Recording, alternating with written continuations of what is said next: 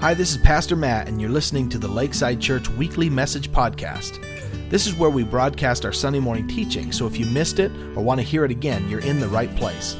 Every week, we try to teach God's Word in a way that is real so that it becomes alive to you as you hear it. If this message speaks to you in any way, let us know by clicking on our website's contact page at lakesidelife.org, where you can find out more about the church, watch some videos, and even give online. Thanks for listening and enjoy the podcast. So, kind of a common theme with me on any time I talk, uh, you should look for I'm either going to talk about uh, NFL or World War II. So, I'm always going to include that in there, so I'll, I'll try to sneak that in. Uh, it's easy to talk about NFL, right? Because we're in, we're in the playoffs. And uh, I just have to make a confession. You know, at the start of the playoffs or the start of the NFL season, uh, seriously, I was so angry at the NFL players for the uh, kneeling during the national anthem that I vowed I would never watch a single game. I was very upset at the whole thing. But uh, I'm convicted that uh, I should have been a little more open minded because two very powerful evangelical Christians are, are, are playing today. And one of them, I'll get the name right, Carson Wentz, he's hurt now, so I don't think he'll play for the Philadelphia Eagles, but he is a very, very uh, outspoken evangelical Christian. And then, of course, if you saw the game last week, uh, which I'll have to look his name, Case Keenum. I'm sorry, I'm an old school NFL guy, so I don't, I don't know these names. But if you saw that game, uh, of course, he made a spectacular play. But after the game, he said just the most wonderful thing that I've ever heard from any uh, sports celebrity when asked if this was his favorite day, and he said, No, this is my third favorite day. And they said, What was your first two? And he said, The first one was when I accepted Lord Jesus into my life, and the second one was when I got married. And so that is really cool. And it's kind of in theme with what we're talking about because if I were to summarize Acts, I would say it's action. Maybe that's why I liked.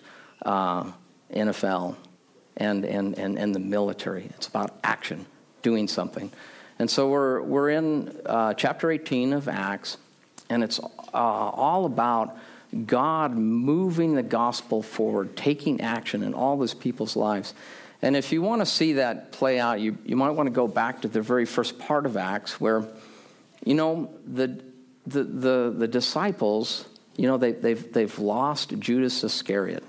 And w- was a traitor, and that's a blow. He was a strong member of their 12. He, was, he had the purse strings, he was, he was a leader. That he, that he denied Christ is, is a big blow. So they're, they're just huddled, uh, persecuted. They're in Jerusalem. And to see where they are now in Acts 18 is just amazing. And this 12, they don't know anything about this guy that's going to show up on the scene named Paul and how much he's going to move the gospel forward for Jesus Christ. So we'll be talking about Paul today, but it's not just Paul. And, you know, you guys, I, I love World War II. And uh, uh, Dale, I, I know the Army was a big part of that, but I'm an Air Force guy. So, you know, the Air Force people, Brent, we say we won the war. It was strategic allied bombing, that's what did it all. But, you know, there was some Navy involved there too. There were some Marines, there was Army there were players, there were people at home on the home front. Everybody's at play making us march to victory. Everybody was involved. And it's the same way um, in Acts 18 where we are because there's all these players. And there's a new player that's going to come on here named Apollo. And it's really neat to see how everybody's just working. And I would say for me, when um, I was seeking Christ, or even when I was a new believer, it was a great testimony to see completely different personalities in sync with the gospel. Somebody that's coming from a t- completely different culture, but the, the gospel message was, was the same and matched. And so that's another thing that's really interesting is you're going to see people from different backgrounds working. So let's, uh, let's just jump into it, and we'll start in uh, Acts 18, if I can, I hope to get to a little part of 19. We'll see how it goes with time. So, starting out in Act, remember if you were here last week, uh, Matt talked about um, uh, Paul being in Athens. And, and here he leaves. He says, After this, Paul left Athens and went to Corinth. There he met a Jew named Aquila, Aquila, a native of Pontus, who had recently come from Italy with his wife Priscilla, because Claudius, Emperor Claudius, had ordered all the Jews to leave Rome. Paul went to see them, and because he was a tent maker as they were, he stayed and worked with them. Every Sabbath, he reasoned in the synagogue, trying to persuade Jews and Greeks. Now, this was pretty profound to me as I read that because I always envisioned Paul as the street minister in the middle of the Gentile area. And I saw him, when I visualize Paul, I see him um, being able to talk to the greatest intellectuals from Greece and Rome and all these Gentile areas. But Matt mentioned last week, he said it is his custom to go, as was his custom, was to go to the Sabbath. And as we read through all of 18, um, the main the, the, the, main work that Paul does is actually in the synagogue. It's actually talking to Jews and Greeks. So there's two things that, that, that I learned from this this week that's kind of eye opening for me because I've been in a contemporary Christian environment for a long time. I've been encouraged to be flexible, to kind of step outside my comfort zone, to kind of go into areas that, um, um, you know, are, are, are new to me. And obviously, the gospel was moved forward as people got out of Jerusalem and they went into these new areas. But I think where I quite didn't see this is that just like I, when I was in the military, Dale's in the military, Brent, and we were overseas, you know, in Japan or Korea or wherever, we were at a military base. And we had a base to work with, something that I could be confident in and something that I knew. And so I realized this week as I was reading that, well, so did Paul, because the synagogue was the base from what he worked in. Now, he's in a Gentile area, and he's working, and, and of course, Paul seizes every opportunity to preach about Jesus Christ, whether he's with a Gentile or a Jew. But, you know, the base is, is kind of in the synagogue area, um, you know, with the Jews. The other thing he has something in common with Aquila, if you say that, if that's how you say that, and Priscilla. They're in the same trade, they're tent makers. And when I first became a believer, my mentor said, you should probably try to stay in a ministry area that follows your profession and your field. And it's not that you're being prejudiced or judgmental, it's just you're going to have the, the most impact in your area of expertise. So Paul's expertise was tent making. He's, he's, he's not restricted to only witnessing to tent makers, but his sort of his base that he's working with are people in the same profession.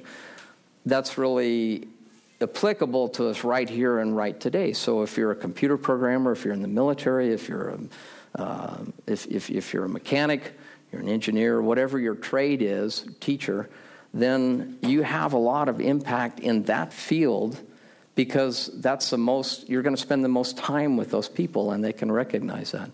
Um, our guys, I got to go back to the names again Case Keenum and Carson Wentz.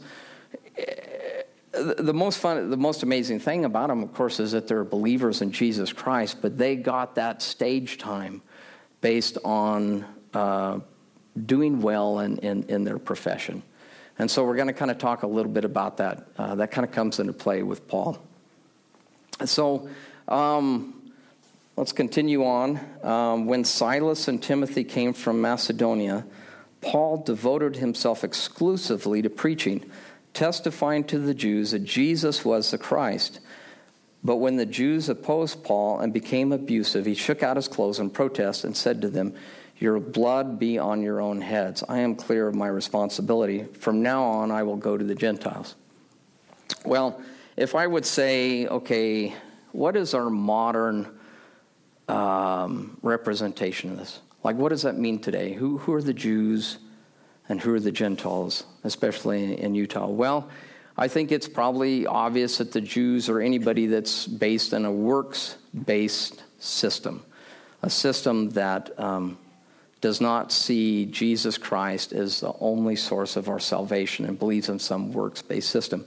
Obviously, the culture that we live in in Utah and the, and the prevalent religion is, is of that, but it can be in um, Baptist and evangelical communities too that, that kind of slip into this kind of a works based system.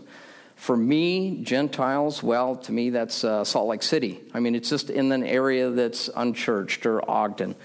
Uh, just about every day, I drive through uh, the avenues, and um, and I'm taking classes at University of Utah.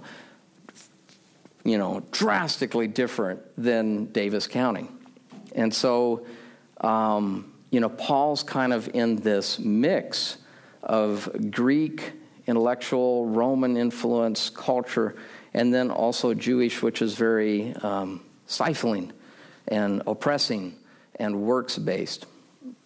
And I tell you, of all the things, one of the things that just stuck out with me in 2017 is John gave a great sermon, and he said, and he put up on the board, I, I was looking for it, but I'll just say it. It was Jesus Christ as a formula. I've been remembering this formula Jesus Christ plus zero equals everything.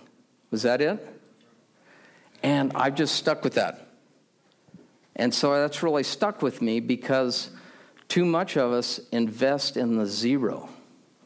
I put all my effort into the zero. So it's, it's my job, it's my status, it's, it's, it's what I'm striving for, what I'm working on that's going to save me. And they don't focus on Jesus Christ. And, and so Paul the heavy lifting, I think, is kind of interesting. I, I always, I, I kind of missed this. I thought Paul was focusing on just the Gentiles.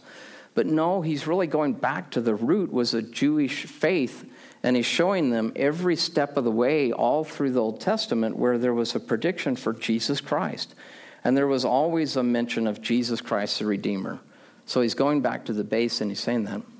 And so the where I looked you know, I think one of the verses that speaks to me the most of what John said was actually John 15, 5. And I was wondering if you could read that again.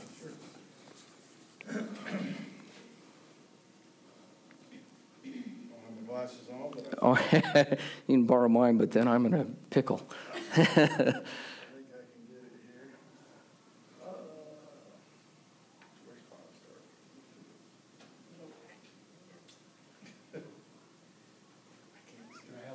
Yes, please.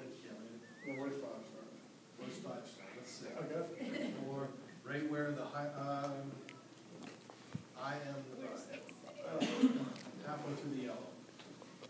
Oh, Yeah, I see it now, I think. I am the vine, you are the branches, whoever abides in me and I in him. He it is that bears much fruit, for apart from me, you can do nothing. Amen. So that is in that really that formula? So apart from Jesus Christ, we can do nothing. That's a zero. If we don't, if we get out of the vine, we, we do nothing. We, we accomplish nothing. Our works are meaningless. They're zero. I like math. Anything times zero is zero. So it, that's what we're doing is we're investing in that, and he's telling this to the Jews. But it's really frustrating. And I tell you, ministry in Utah can be frustrating. And there's times where you go, I, I've had it. I've just, I've, I've, I've just had it. Um, I'm so tired of arguing about coffee or whether you can drink wine or what you can wear or these stupid little things and never really get to the main point of eternity and the, and the deeper issue, and it's too hard. And with Gentiles, what I found is that if you just bring the Holy Spirit and you have the fruits of the Spirit, man, they respond. Will they come to Christ? No, but I tell you, they respond. I was in an event uh, for a while. Matt was selling fireworks, and we were around kind of a hoodlum youth. I don't know where his faith was, but uh, it was summer, and he had his shirt off and full of tattoos and looked like a gangbanger, cursing. I think Vanna was with me. Matt kind of shut him down on the cursing. And I was just sitting there going, oh my gosh, I got to get out of here. This is just a bad scene. But somehow we got in a conversation, and I was just talking to him. I think he had done time, and I talked to him, look, we're all guilty. You know, we're all guilty. And man, that guy responded. The guy just responded. Um, Becky Jones was telling me there was a gal that he worked, she worked with um, who's, um, you know, outspokenly um, homosexual. and Becky invited her to some event. Maybe it was a Thanksgiving or some event that would be a family event. And uh, she was moved that she was just treated with, you know, with, with compassion. And so I think, you know, Paul would just like to be off the hook with all these stubborn people and have to be in this argument over and over. And yet, I want you to read the next part because God keeps them there. And every time I've said, you know, I just got to get out of Utah. Man, we got to get out of Utah. I wish I was in Seattle. I wish I was in California. I wish I was somewhere where there was just a little more freedom, and I'm, I'm here in the Stone Ages.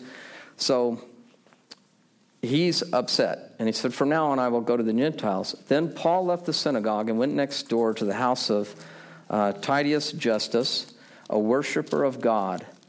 Crispus, the synagogue ruler, and his entire household believed in the Lord, and many of the Corinthians who heard him believed and were baptized.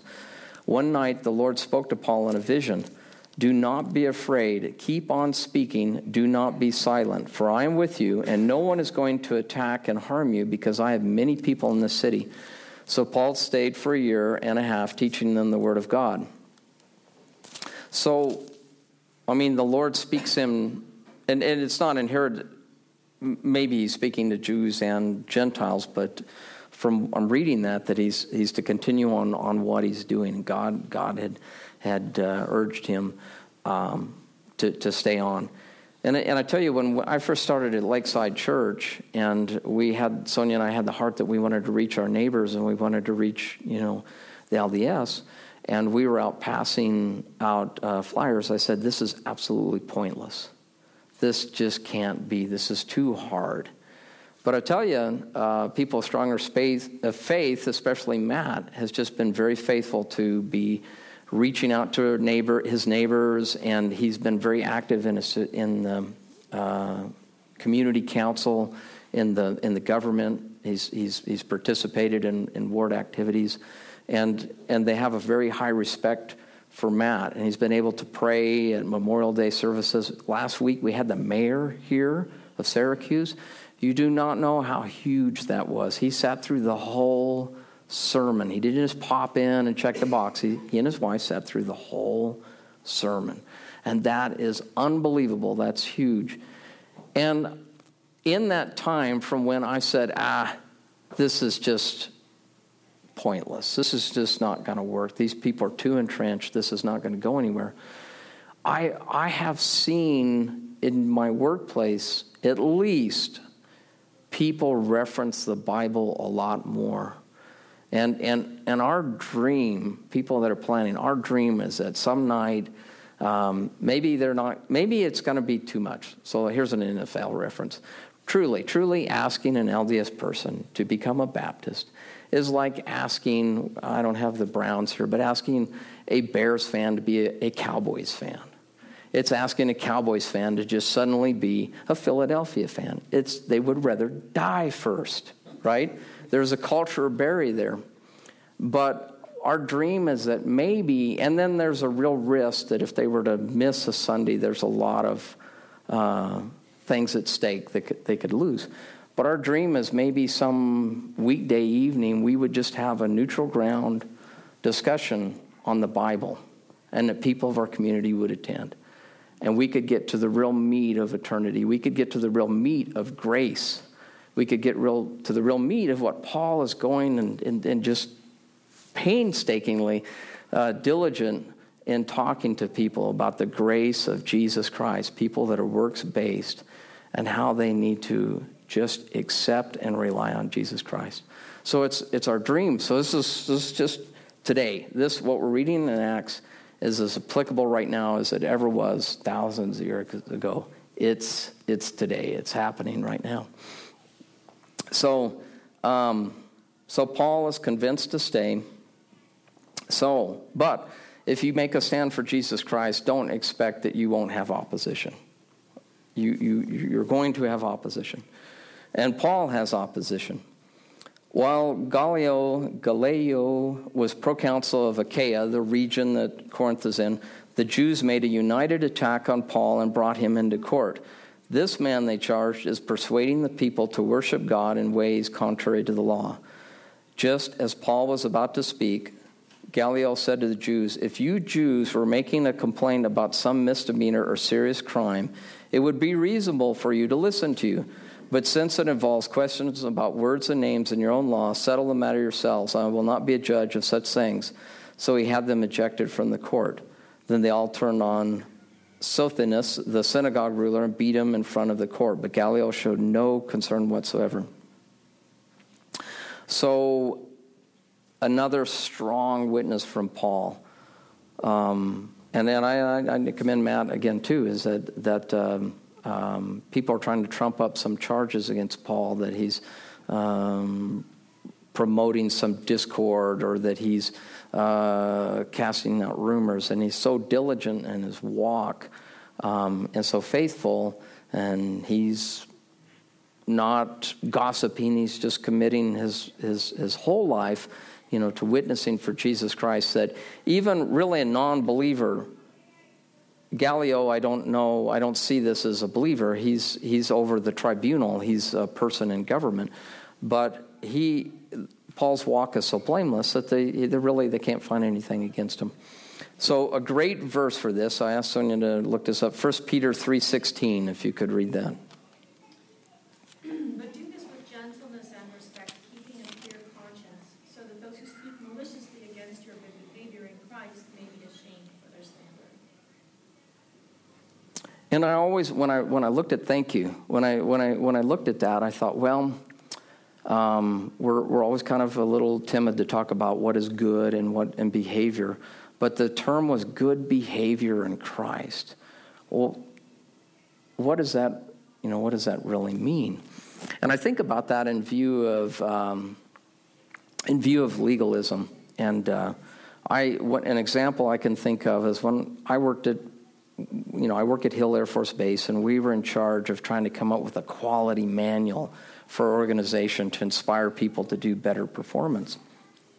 And a guy that was, you know, retired military said, Roger, you're, you're not going to get that because the manual gives you the lowest, the minimum level of performance.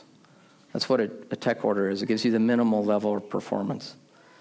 And, and legalism, a lot of Leviticus, is, is the minimal lever, the minimal level.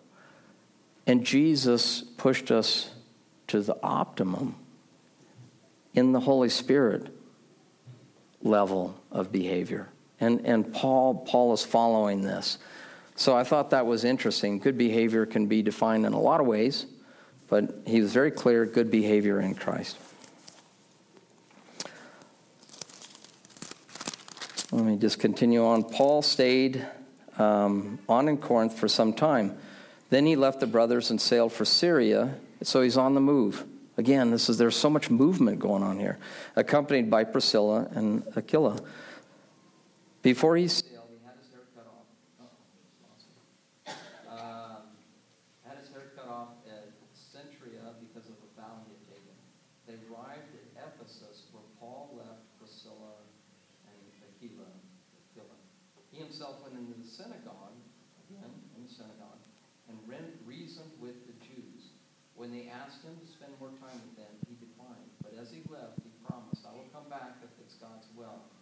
Then he set sail from Ephesus.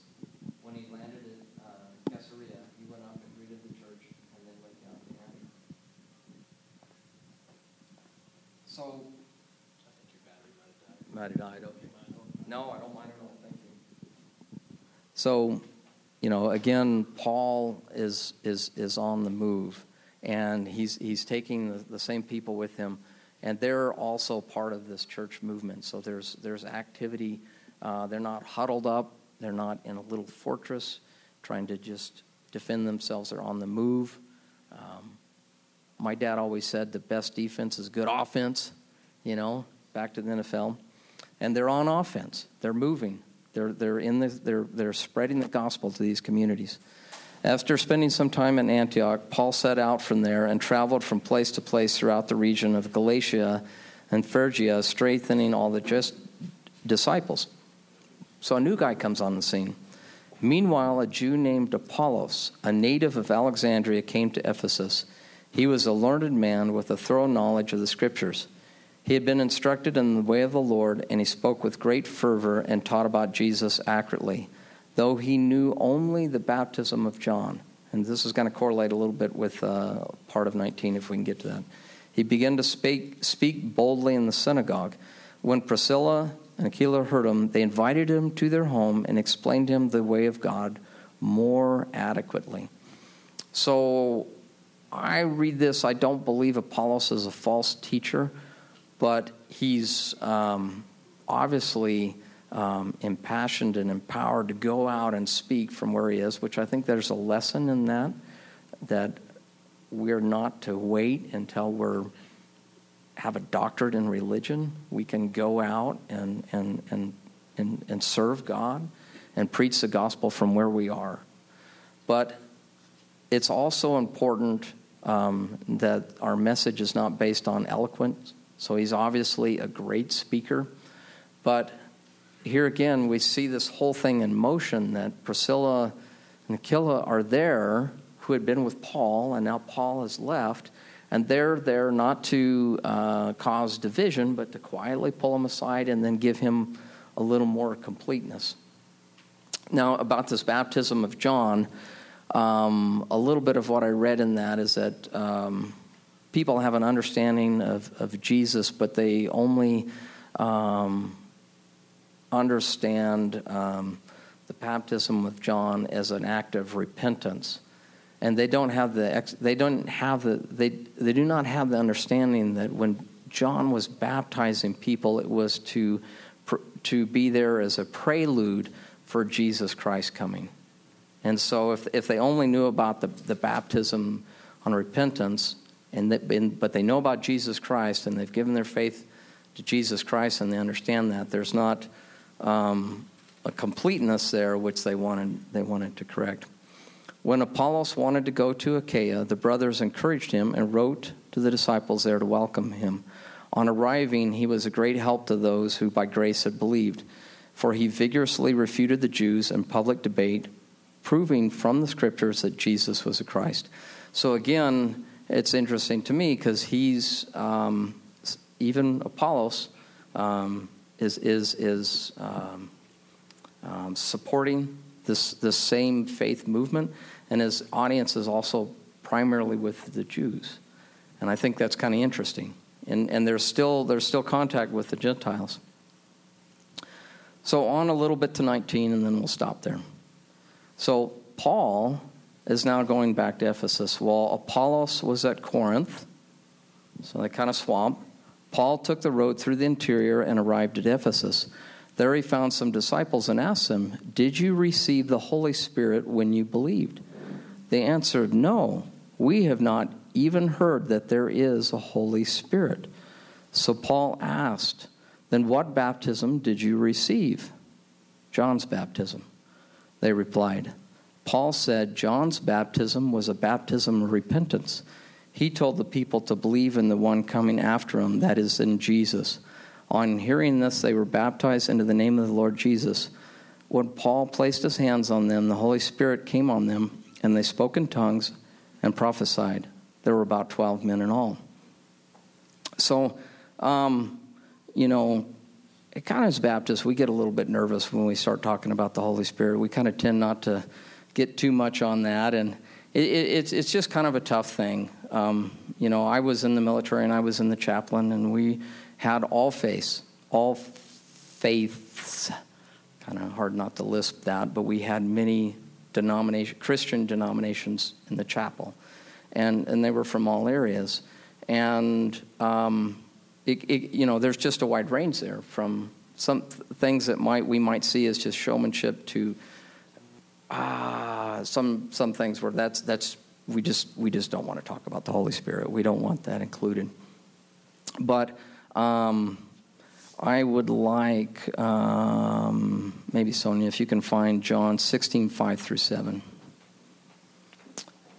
And so I think I want to just talk a little bit about what Jesus said about the Holy Spirit because um, it was something that he, he, clearly mentioned. And if you look through Acts, it's kind of interesting when they select somebody to a leader, they don't ask for a resume. They don't ask for a certificate of what religious school they went to. They don't ask for a GPA. They ask and they look for the fruits of the Spirit. Now, it doesn't really say in the commentary that I read today, I thought it was very interesting. It says it doesn't say, it wasn't a requirement that they had to speak in tongues. It wasn't a requirement. Sometimes they did, and sometimes they spoke prophecy, but it wasn't always the same. And God's in charge, and He does what He sees fit. And if He wants to manifest it in one way, then, then that's God's, God's choice. Do you have that, Sonny? Yeah, I'll do 16, 5 through 7, and then stay there because there's one more I wanted to read. In, in chapter 16.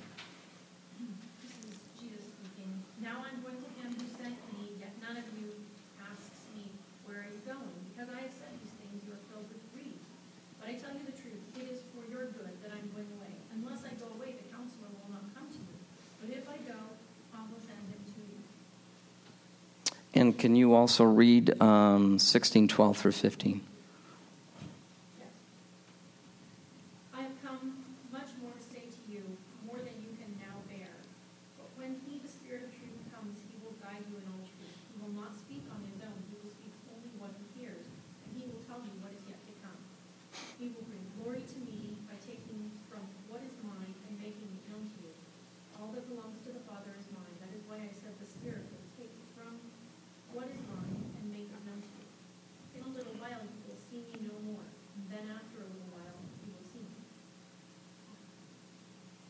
Thank you. Yeah, that's good.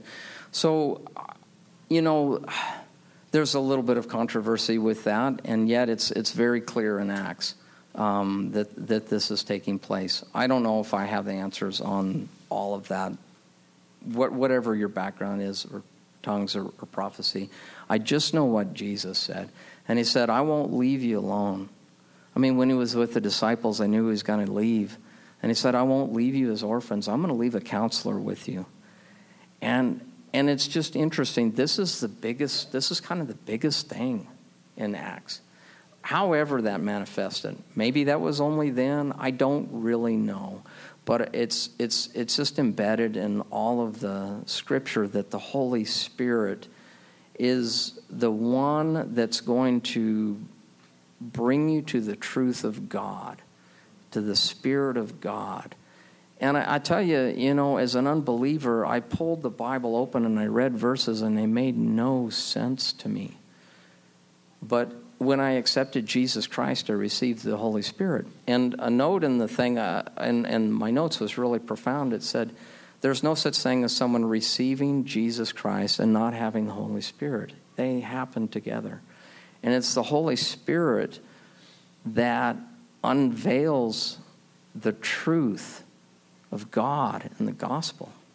It's, it's, it's, it's, it's what connects us, it's what people sense when we minister to them.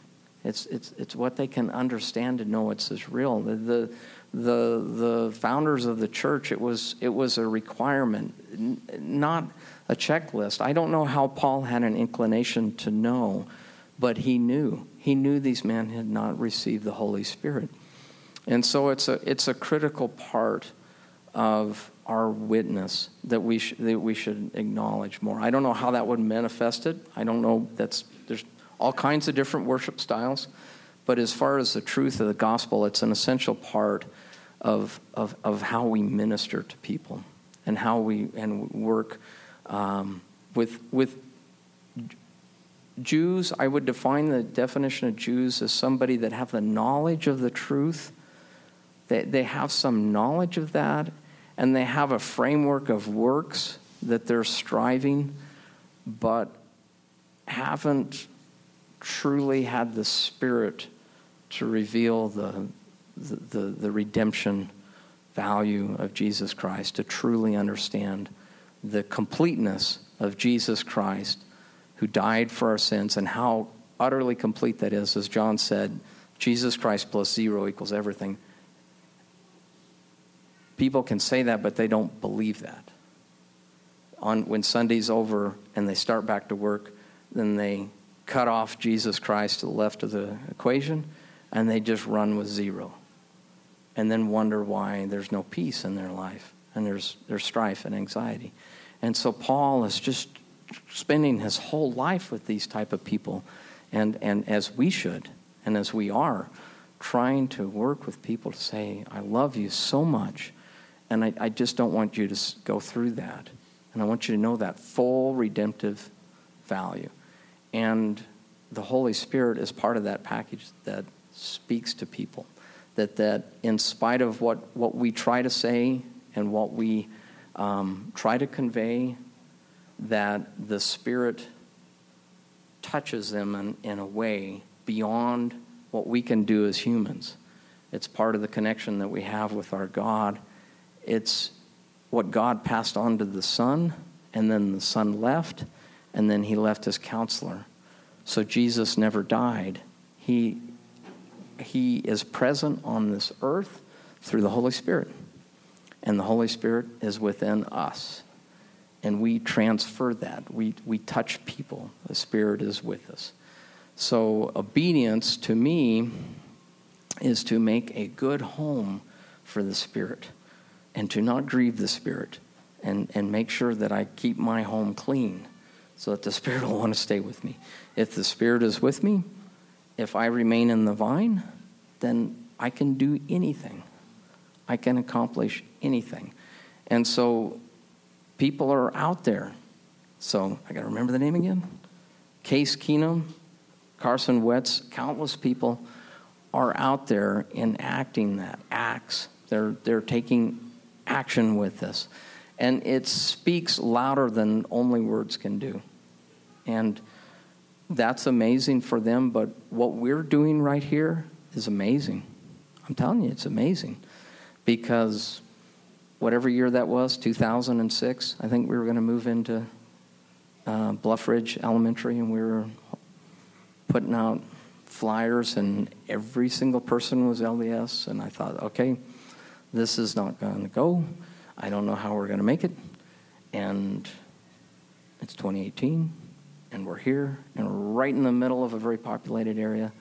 And we have things going on every night and trying to work, you know, uh, and being a beacon into the community. And so I'm very optimistic. I'll leave it at that. Thank you. I hope you've enjoyed listening to the Lakeside podcast. If you have any questions at all about the message, if you have any struggles you're going through, or if you simply want to respond to what you've heard, we'd love to hear from you. Go to our website at lakesidelife.org and click on the contact page to let us know what's on your heart. We look forward to hearing from you, and we'll see you next time.